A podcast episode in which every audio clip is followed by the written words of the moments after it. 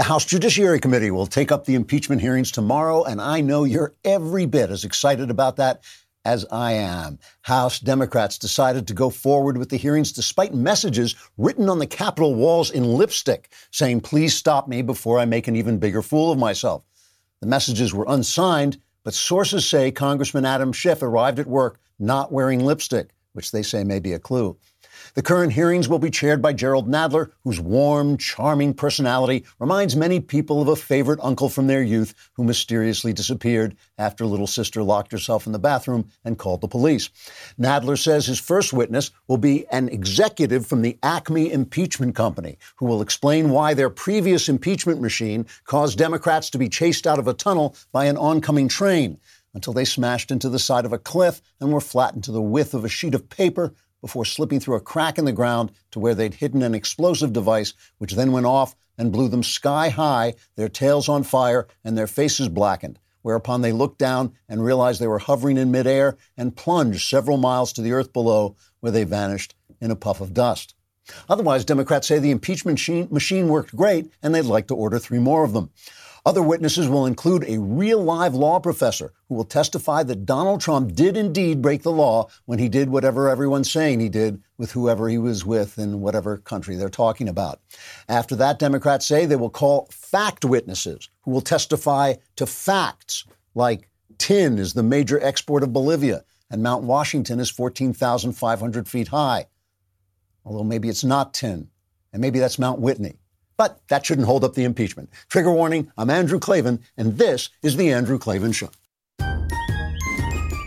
I feel hunky dunky, life is tickety boo. Birds are winging, also singing hunky dunky doo. Ship shape tipsy topsy, the world is zippity zing. It's a wonderful day, hurrah, hooray! It makes me want to sing. Oh, hurrah, hooray!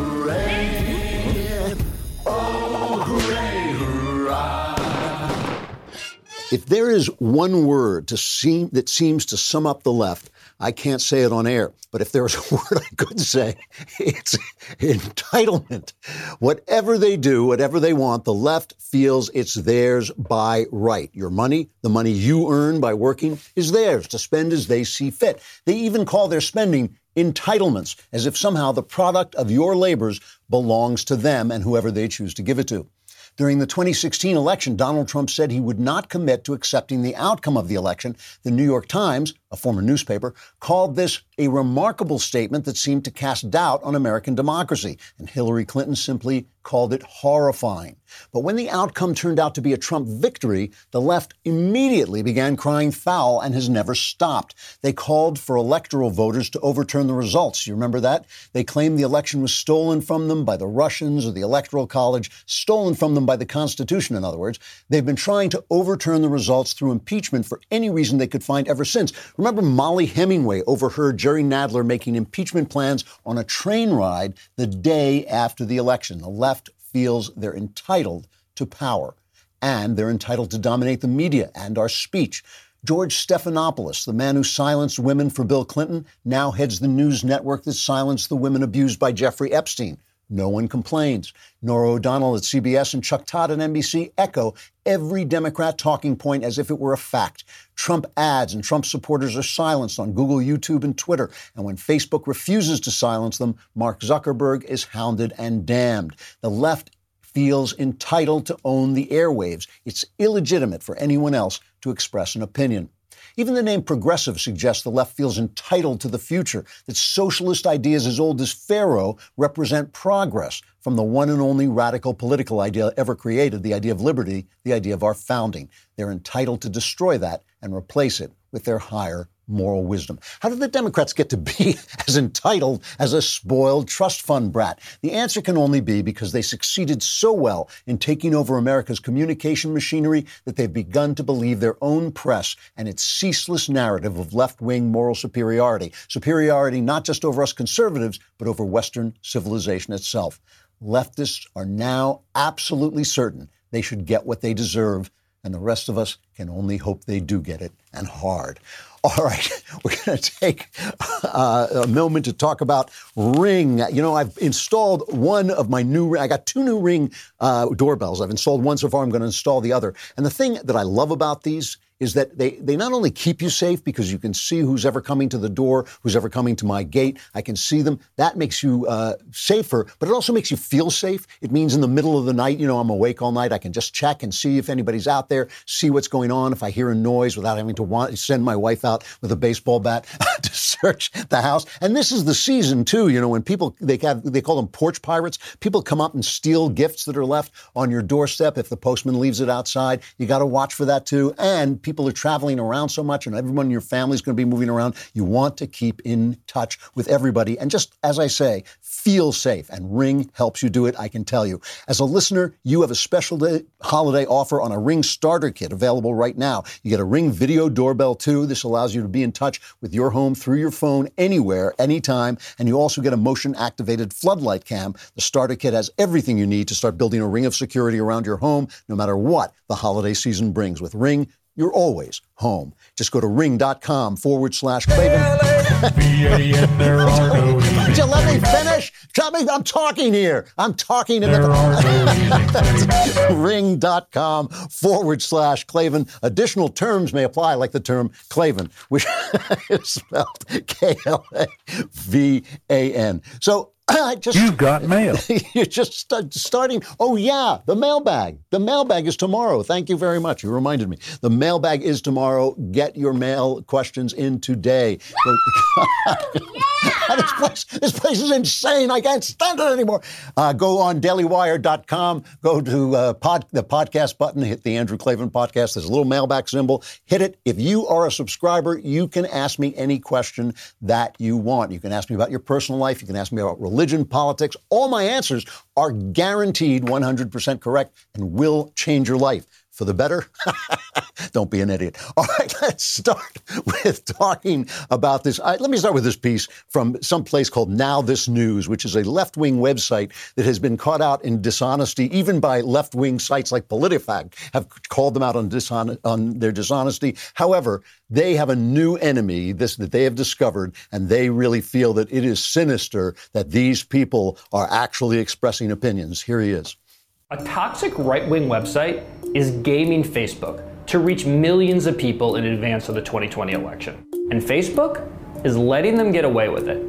The Daily Wire, which was founded by conservative pundit Ben Shapiro, pushes inaccurate and incendiary stories. Recent content from the Daily Wire claimed gender equality is a lie, LGBTQ people don't want to be accepted by society, and there's not anything that can be done to combat climate change. The Daily Wire is also the 11th most popular publication on Facebook, beating out established names like ABC, CBS, NPR, and USA Today. And that actually understates how well the Daily Wire does on Facebook. Outlets like the New York Times employ hundreds of journalists who produce well over 10,000 pieces of content a month. The Daily Wire has just a few dozen employees that produce much less, on a per article basis, content from the Daily Wire is shared far more often than any other outlet. no, no, no, no.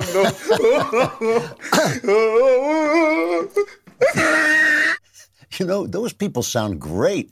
I mean, just with fewer people than the New York Times, they actually put out more truth and are more popular. You know, for as little as 10 bucks a month, you can get our articles ad free. I mean, this guy is making our arguments for us. Uh, you can get all five of our broadcasts. That's uh, Shapiro, me, Walsh. Uh, who else? Who the oh the the uh, backstage and somebody else I can't remember. Oh yeah, Knowles. Uh, and you can choose the all access plan now. You'll get all that plus the legendary leftist tears tumbler our eleven, the legendary, it's legendary. There's a legend about it. I can't tell you what it is. It's filthy. But you can also get a new Ask Me Anything style discussions with me and some of the other guys.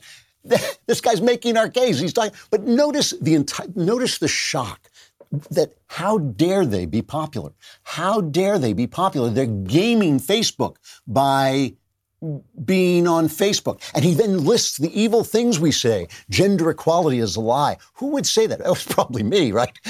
sounds, that sounds like me. There's nothing you can do about, about uh, climate change.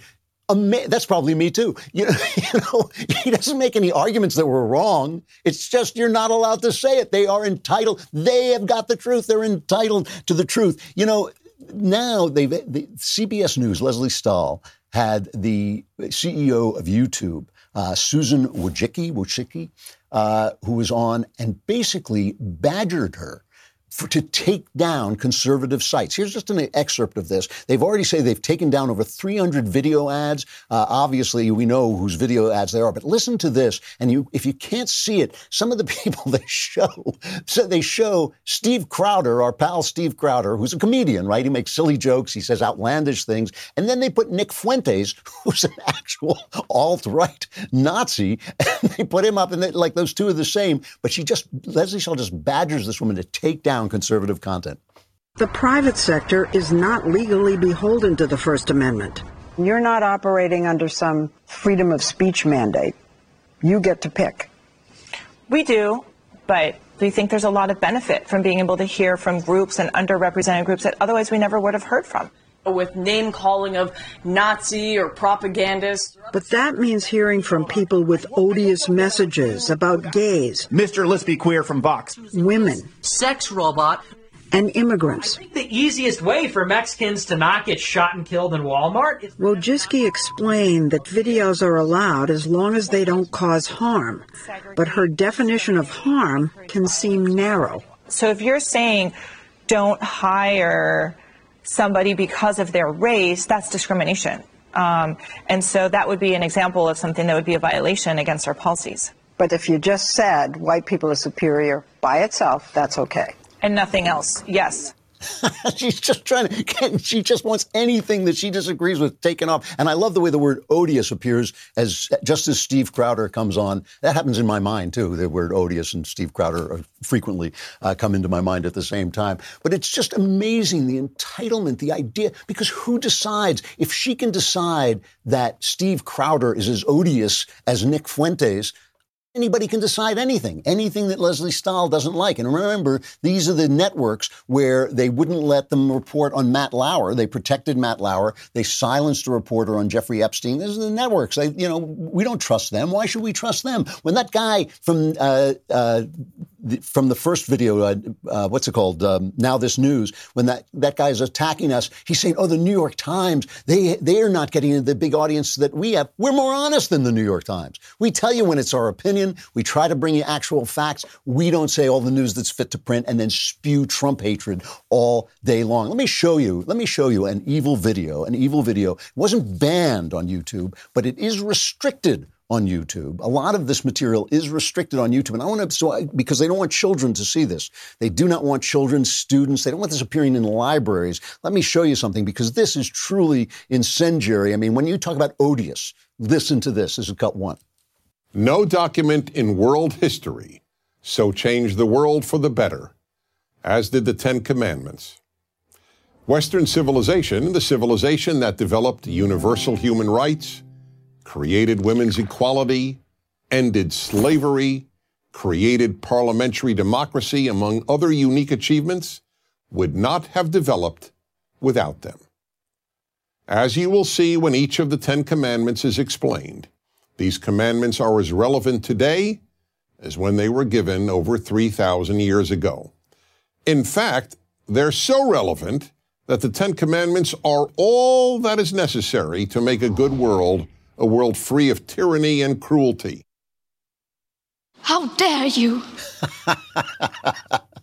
How dare you, Dennis Prager? You know that they told him this is true. They told him that they uh, restricted his videos on the Ten Commandments because they mentioned murder, as in thou shalt not commit murder. I mean, these guys, these are guys are unbelievable. They sit there raping women in their offices with buttons that lock the poor girls in so that Matt Lauer can get his clutches on. And then when they try and cover that, they, they, they shut down that. And when they try to cover Jeffrey Epstein, they shut down that. And then they say, how come the Daily Wire is getting all this attention?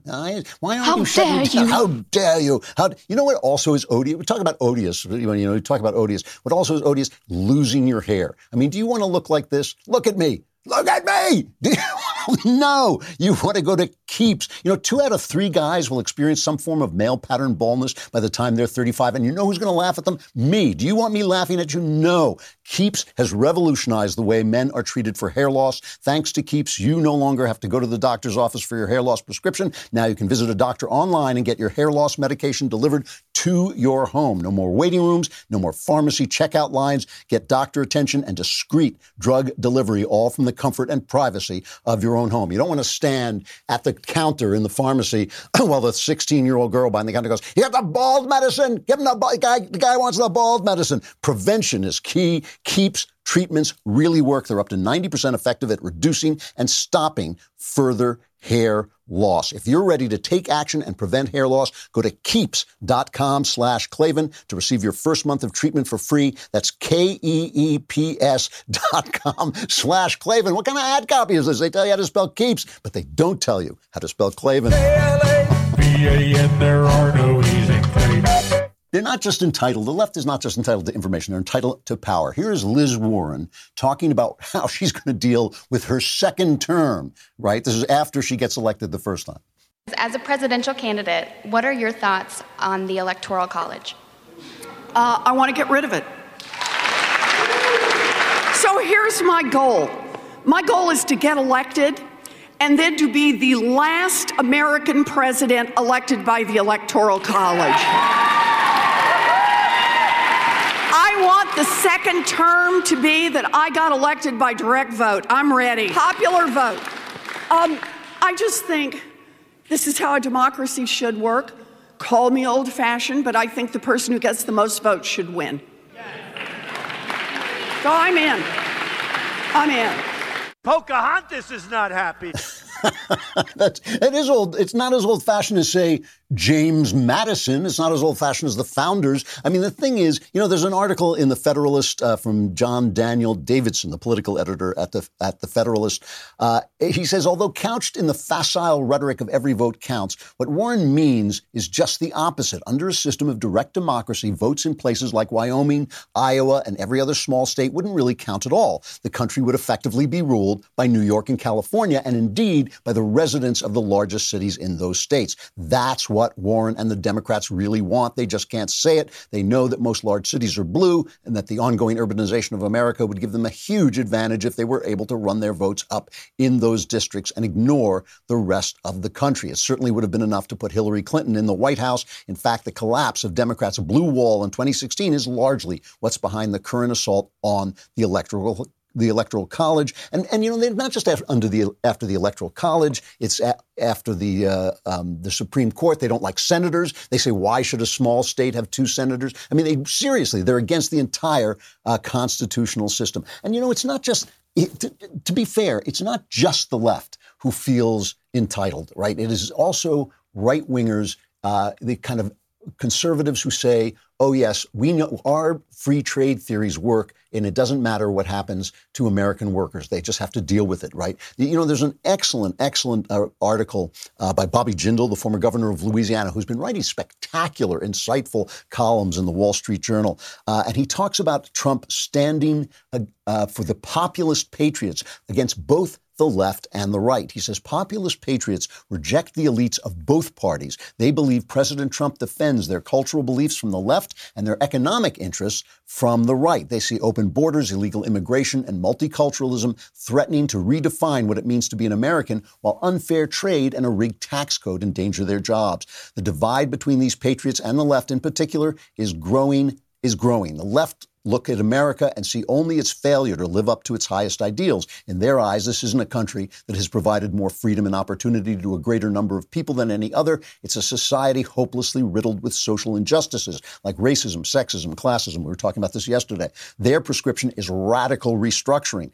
Populist patriots are equally disappointed with the results of decades of Republican economic orthodoxy. Freely flowing American capital builds factories around the globe, raising many people's quality of life, but this arrangement fails to deliver clear benefits to America's working class. How no, dare you? How dare you? Exactly. No one is entitled to power. Not on the left, not on the right. Your ideas have to work. You can't sit there and say, well, they work in theory. You know, they have to work in practice. And you can't say they work for the world. They have to work for America. There is no president of the world. We don't want there to be a president of the world. There's only a president of America. And this is why Trump is really is standing against the entitled on both the left and the right. And of course, this is what gun rights are about you know, gun rights are this, the, the, whole unspoken thing about gun rights is they're not to hunt deer. They're not just to protect your home. They're to kill the government if the government becomes oppressive. That's what they're for. They're to fight a revolution for the states, specifically for the states. Gun rights were put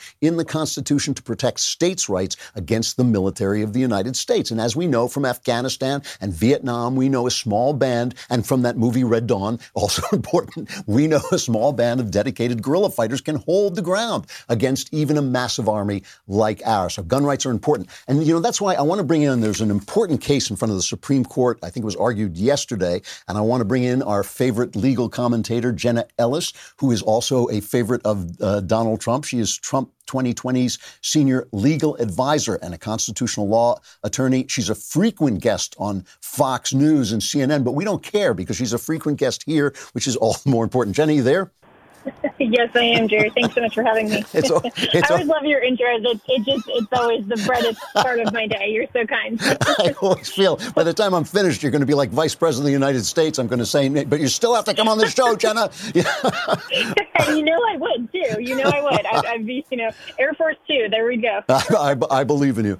So this case that went before the Supreme Court, I think they argued it yesterday. This is kind of a bizarre gun case. Can you explain what it was? Yeah, so this is um, this is bizarre in the sense that uh, the question really is whether or not uh, there's any real case or controversy still. So, of course, under Article Three of the Constitution, there has to be a case or controversy. So, uh, what happened is that New York has this very restrictive.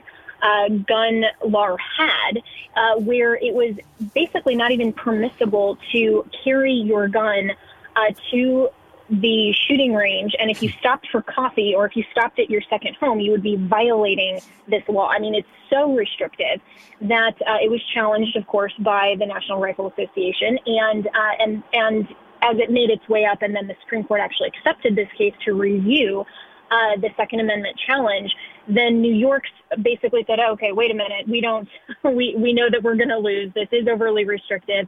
And so they amended their law. They repealed it and then for good measure actually um, enacted a second provision that would specifically allow for transport and carry of legally owned firearms. But the interesting question that was before the Supreme Court yesterday uh, really centered around uh, whether or not the court is going to expand um, District of Columbia versus Heller, which is, of course, the uh, the last time that the Supreme Court over a decade ago has touched on uh, Second Amendment gun rights for individuals. And so that's really what this case is about. Um, even though the progressive leftist judges wanted to say, well, you know, hey, you got all of the relief that you wanted. You can now carry your firearm, stop at Starbucks, and go on to the gun range. What more do you want? You know, that's what uh, Ruth Bader Ginsburg was basically saying. Um, what conservatives and those of us who love liberty uh, are really hoping that the Supreme Court will do with this case is say, wait a minute, this isn't just about your ability to have uh, this very narrowly tailored exception and provision to say, sure, you can stop at Starbucks while you're on your way to your gun range, or you can you can uh, stop at your second home, or we can tell you exactly when, where, how, and why you can carry. But this is more about a fundamental right to uh, to be able to keep and bear arms that the Second Amendment preserves and protects. And so, Drew, this is the very important thing that I always talk about, and you and I have talked about so many times. Our rights are inalienable. They come from God, our Creator, not our government. And so we don't have a Second Amendment right to keep and bear arms just because the founders in their wisdom decided to enumerate it in the Bill of Rights. We have a fundamental right to keep and bear arms, whatever those arms happen to be, because uh, our government is obligated to preserve and protect it. So even if someday, and, and God forbid, the Second Amendment is repealed, we still have that very same right, and our government is obligated to preserve and protect it. So I'm hopeful that the conservative majority of the Supreme Court will uh, will hold on the merits of this case, and they will expand gun rights to say what the Second Amendment actually does in context. You know, it's it's really interesting. I mean, the, the key thing, the thing that attracted my interest to this case was New York to try and get out of going to the Supreme Court corrected the law in their their eyes, but the court still accepted it. And what really got me is I'm reading the Wall Street Journal this morning or yesterday, I can't remember. Uh, the news section of the Wall Street Journal tends to the left and has tended more and more to the left because they hate Trump. Uh, the the op-ed section, the editorial section, has always been more kind of standard conservative Wall Street uh, right wing. In the news section today, the headline was High Court cool to expanding gun rights. In the editorial on the same subject, it basically emphasized the uh, opinions of the uh, conservative ju- judges, sort of saying that they had kind of indicated that they would, in fact, expand gun rights. What, listening to the arguments or, or hearing the arguments, where did you feel the court was going to come down? Just on a guess. Yeah, well, you know, it's only um, whoever was in the courtroom because even though they're recorded, they're not published simultaneously. Right. So I haven't actually heard the full argument. Um, those are usually published um, approximately the Friday after the arguments are presented to the court. So we'll have that soon. But at least with what's been reported, um, it seems that Justice Gorsuch is very clear that he would like to rule on the merits. Um, Justices Thomas and Kavanaugh uh, reportedly didn't ask a single question. And then, of course, you have uh, Ginsburg and Kagan who are coming at this saying, you know, what more do you want? This case is moot. We shouldn't even be hearing it. Yeah. So I think it's going to come down to the new Kennedy, who, of course, is Chief Justice Roberts, and we will be hopeful that they do rule on the merits, that they don't allow states like New York to play with our gun rights, because that's what's going on. They're saying we're going to enact this law, and but for this challenge, then they would have gotten away with it, right? But for the, the National Rifle Association and the petitioners in this case challenging this absurdly restrictive gun law, then we wouldn't even be in this position. And for them to then go and correct it, knowingly, basically admitting that they know that they're infringing on our right to keep and bear arms, this still should be a, a signal to all states that you cannot, cannot infringe arbitrarily on our Second Amendment uh, protected right to keep and bear arms. So I'm hopeful. Um, I think that it's, of course, going to come down to probably a split decision, 5 4. Uh, we'll see which way it goes. You know, it's interesting that in New York they went through such uh, convulsions to stop what they called stop and frisk, which was a way of getting guns out of the hands of actual criminals and actual people who didn't have permits and didn't have the right uh, to to carry guns in New York. Uh, and they stopped the left stopped uh, police from doing that, uh, so they don't seem to care that criminals have guns because they're not afraid of the criminals. I think they're afraid of the people. Uh, you know, you mentioned that that this is a right given to us by God, which of course is exactly right. And I, I just have to ask you out of curiosity. I saw you a couple of times on Twitter uh, that you've joined a new think tank that basically is pushing the idea of God into the into the conservative mindset. Is that have I got that right? Well, uh, yes. So I have joined with uh, Jerry Falwell Jr. and Charlie Kirk of Turning Point USA uh, with Liberty University. Uh, they have started a great new uh, think tank at Liberty University called the Falkirk Center. And essentially what we're doing is uh, teaching through the same tools that the leftist mainstream media uses, which is social media influences, entertainment, just the, the talking points in the public square to say that we can't just defend conservatism. We can't just defend the Constitution. We need to advance. We need to be willing to boldly speak truth of God in society and also the conservative principles that our founding fathers um, built this country upon. And we need to be teaching that daily in the public square because if we just defend our liberty, then we are going to end up retreating because the liberal left has encroached in incrementalism. Yeah. And so this think tank, you can follow us um, at Falkirk Center, Twitter, Facebook, and we're going to be teaching um, and giving you tools for why the Christian worldview is comprehensive and it touches and concerns literally every aspect of our lives, especially civil society. Yeah, I'm, I'm, I think this is, uh, I'm so glad to hear you're doing this because I think this is the way that the right has got to go. We cannot make our arguments uh, without God because it's all based on an idea of, of, God that the founders knew and understood. Jenna Ellis, uh, the Trump 2020 senior legal advisor, uh, I, we're going to have you back just to talk about this. Um, but right now, uh, I, I, appreciate you. your coming Sounds on.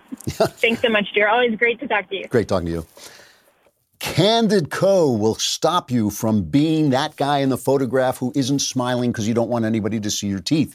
You do not want to be that guy. If you are, you want to get Candid Co. We gave these to Knowles. We forced Knowles to try them out because I'm just too far gone, basically. But, but look, look at the the guy is the guy is gorgeous. He walks down, and we all we sigh, our knees shake. Why? Because his teeth look good. And Candid's aligners can help straighten your teeth faster and cheaper than traditional wire braces. Treatment takes just six months on average and costs 65% less. Here's how it works. An experienced orthodontist who is licensed in your state creates a custom treatment plan. Then they show you a 3D preview so you can see how your teeth will look after you're done. Candid's aligners are comfortable, removable, and completely invisible. There's no hassle. You don't have to go to an orthodontist office. Candid ships your aligners directly to you. And in the season of giving, Candid donates 25 bucks with each aligner purchased to Smile Train, which brings safe, 100% free cleft lip and palate treatment to children around the globe. I can't tell you how important that is. Uh, very important, you know, to actually fix kids' faces where they can't afford it. Uh, give yourself the gift of Candid. Go to Candid co.com slash Klavan. Use code Klavan to get 75 bucks off. That's candidco.com slash Klavan. Code Klavan. Don't make me shout down my own name. Go Klavan for $75 off. CandidCO.com slash Klavan. Code Klavan. Now, now play Klavan. There are no easy in Klavan, I just make it look easy. Come over to dailywire.com and subscribe for as little as 10 bucks a month. You get your articles ad free and you can get our new all access plan. You got to see this, uh, this new uh, app on the phone too. It's absolutely spectacular. And of course, of course, you want the leftist tears tumbler carved in the jungles of Peru uh, by Peruvian animals of some sort. I don't know what kind of animals they have in Peru. I think communists, but they, they will carve you a leftist tears tumbler, and you can use it when people are reflecting on how popular Daily Wire is on Facebook. Come over to dailywire.com.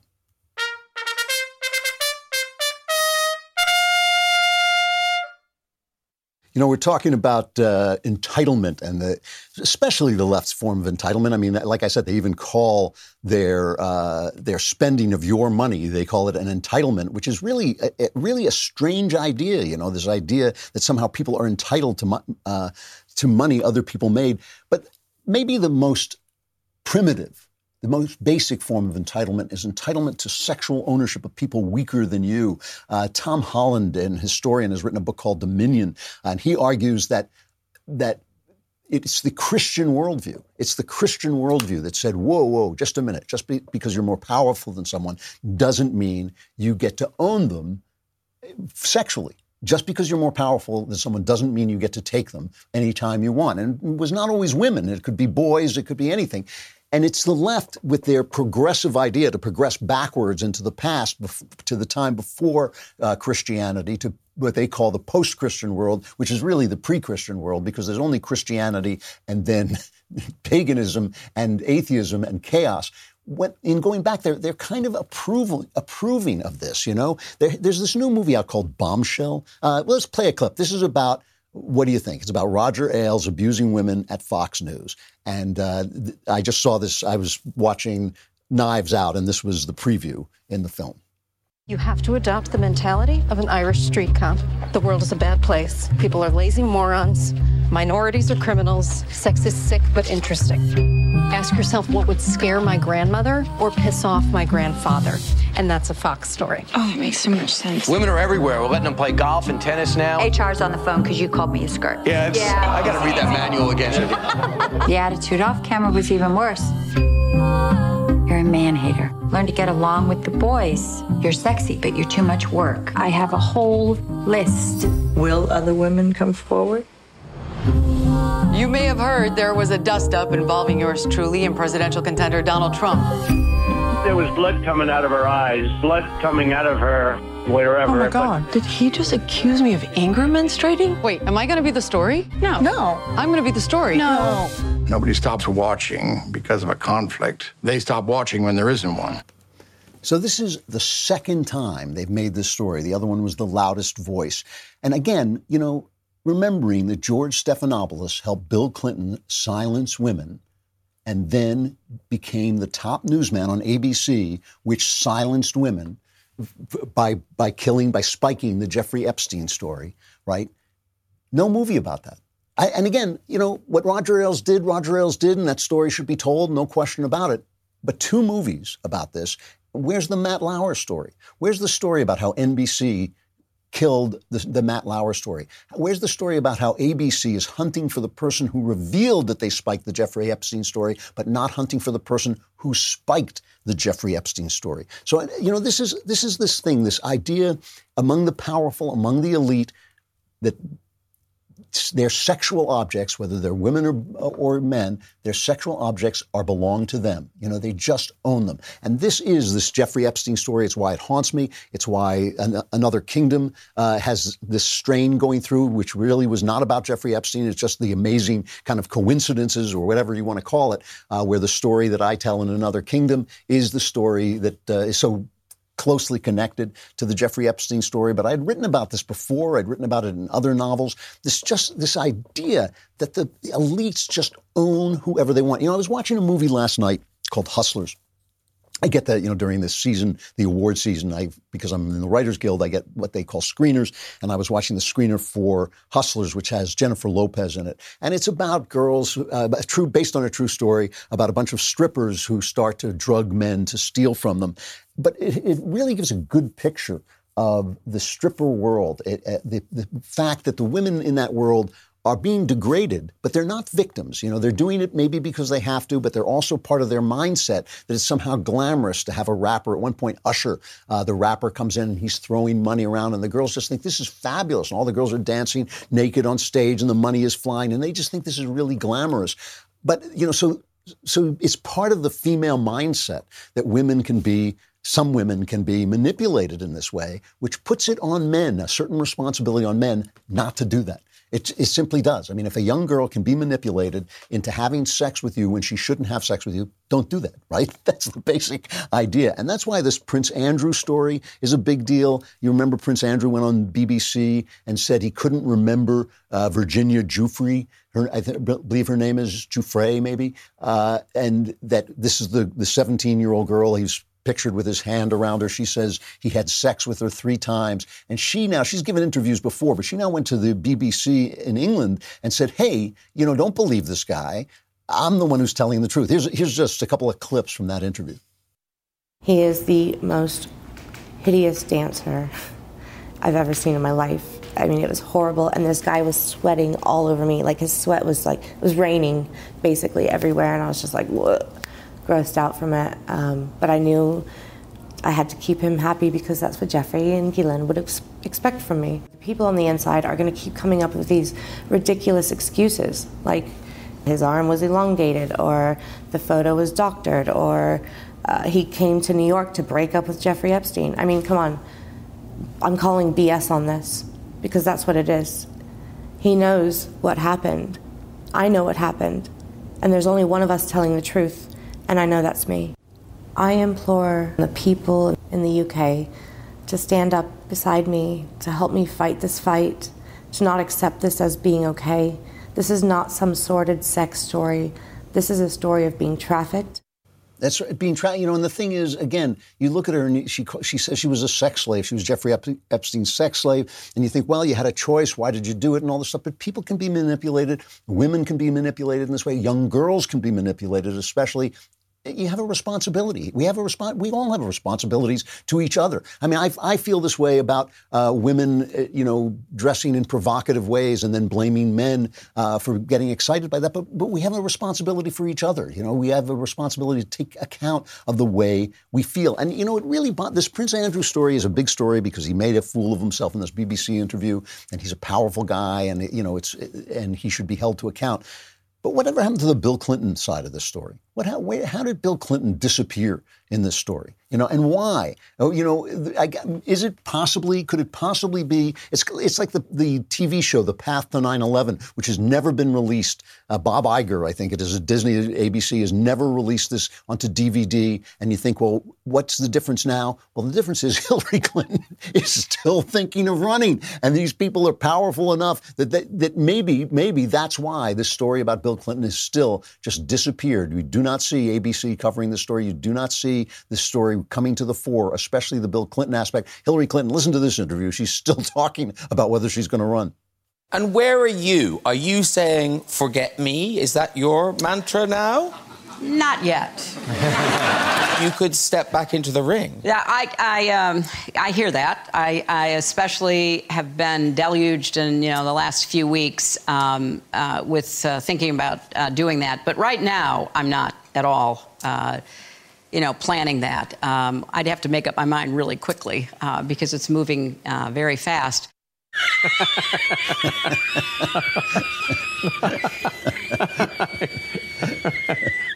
Now, I do want to tell you exclusively on this show the people deluging her at, with requests for her to run. Uh, that's me. I just, How dare you? How dare I know? I know. I can't stop myself. I just want her to run. But you know, I mean, look. Th- This is a, these are powerful people. These are people whose uh, foundation was raking in the bucks until suddenly Hillary lost, and now it's bleeding money. Why? Because they were selling influence. That's why. I mean, obvi- that, let, let's put it this way: that's a fair inference. And after all, Jeffrey Epstein didn't kill himself, right? I mean, again, again, entitlement, this entitlement to power, this sense that it's all for you, whatever it is. That's the thing that you know, kind of. It's funny that Donald Trump, who himself should be in, feel entitled, who himself is a rich guy and has always been a rich guy and the son of a rich guy, you know, that he should be the guy who stands in the way of their entitlement is ironic. But irony is one of the voices of God. So, I mean, I think that that is what's going on. A final reflection I want to talk about The Irishman, this uh, Martin Scorsese three and a half hour picture that came on YouTube. Uh, you know, th- this is the. Th- this is the thing that nobody is on Netflix. I'm sorry, Netflix. Uh, this is the thing that nobody's talking about. It's a bad movie. The movie is bad, and the movie is is a story. Uh, it's it's from a book called "I Heard You Paint Houses," which is a, a euphemism for kill people, uh, painting houses, and it's the story of this hitman, this mob hitman, who basically uh, claims to have been the guy who killed Jimmy Hoffa, the famous union boss, who vanished. It's a bad movie, and it's, a bad movie for a lot of reasons. It's too long, uh, but also it stars Pacino and Robert De Niro, and they are computerized so that they look young. But the, the process doesn't work all that well. It takes them, they've got to be, what are they, 112? They're like 80 or something like this, and it makes them look like they're about 40, even when they're supposed to be really young. At one point, De Niro should be in his 20s, and maybe he looks 40 or 50 on his face. His face looks like that old, but he still moves like an old man. After a while, you're not as limber as you were, and he, your shoulders kind of hunch up, and he still moves like he's 80 years old. So it's like this guy wearing a mask, moving, and it's very, very distracting. And why? Why is it about that? Why? Why should you put uh, Pacino and De Niro, terrific actors. I'm not uh, denying that. Why put them in? Let's take a quick look at a scene. This is a really good scene. Uh, Tony Pro is a mob boss who has been tangling with uh, Al Pacino, who's Jimmy Hoffa, and Jimmy Hoffa is demanding respect. And uh, Tony Pro shows up for a meeting uh, dressed in shorts and a flowered shirt. So you dress for a meeting? And this is how you dress in Florida? In a suit? For a meeting? Anywhere. Florida, Timbuktu, I dress in a suit. For a meeting. And you're late. What? You're late. And it was traffic. Yeah, it's traffic. Wasn't it traffic? You give me It traffic. was traffic. What do you what, what do you want from us? It was bumper to bumper. Yeah, yeah, no, no, it's uh, it's bad, you know. Traffic. I never waited for anyone who was late more than 10 minutes in my life. I'd say 15. 15's right. No, 10. I don't think so. 10's not enough. You have to take traffic into account. That's that's what I'm doing. I'm, I'm taking traffic into account. That's why it's 10. I still say 15. No, 10. Fine, we, we disagree on that. How oh. about 12 and a half minutes? There we go. There 12 and a half. com- Middle, right in the middle. Beautiful, beautiful. That's a classic Scorsese scene. They're talking about traffic, but they're really talking about respect. They're talking about power. It's a it's a good scene. There's a lot of good writing in it, excellent acting. But the, the problem with it is that use these old actors in these young parts is absurd, except for the fact that the movie is not really about the mob. The movie is really about Scorsese.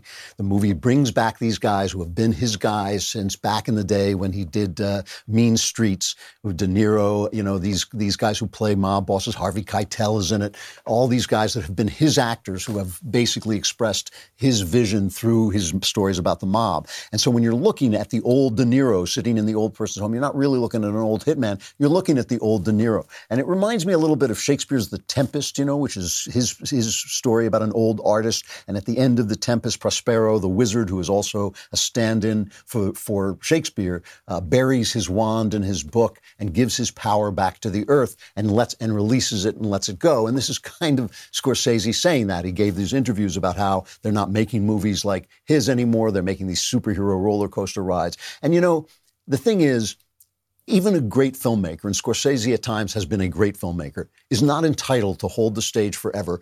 And even when he says goodbye, he still has to tell a good story. And this is just three and a half hours. It's way, way too long. It's distracting to have these computerized actors on screen. Why didn't he go out and find the new De Niro, the new Pacino? And the reason is those days are gone. That kind of acting is gone. This kind of story is to some degree gone. And it, it, he just doesn't bring it up to the level where it matters anymore. And everybody feels something when they watch this because they feel an artist letting go of his of his powers, burying his wand. But it's not a good story. It's not a good movie in and of itself, and that's too bad because it's really, I think, his farewell to a genre that to which he has meant an, an enormous amount. Anyway, really interesting film, and as I say, nobody is entitled to anything really. Uh, and and this is just one more case where somebody thought like he could just do uh, what he wanted to do. I got to say goodbye. Tomorrow is the mailbag. Be there and ask your questions. Go on dailywire.com, hit the podcast button, hit the Andrew Klavan podcast, hit that little uh, mailbag button, ask anything you want. All your problems will be solved, but you got to be a subscriber, which will solve all your problems right there. I'm Andrew Klavan. This is The Andrew Klavan Show. How dare you!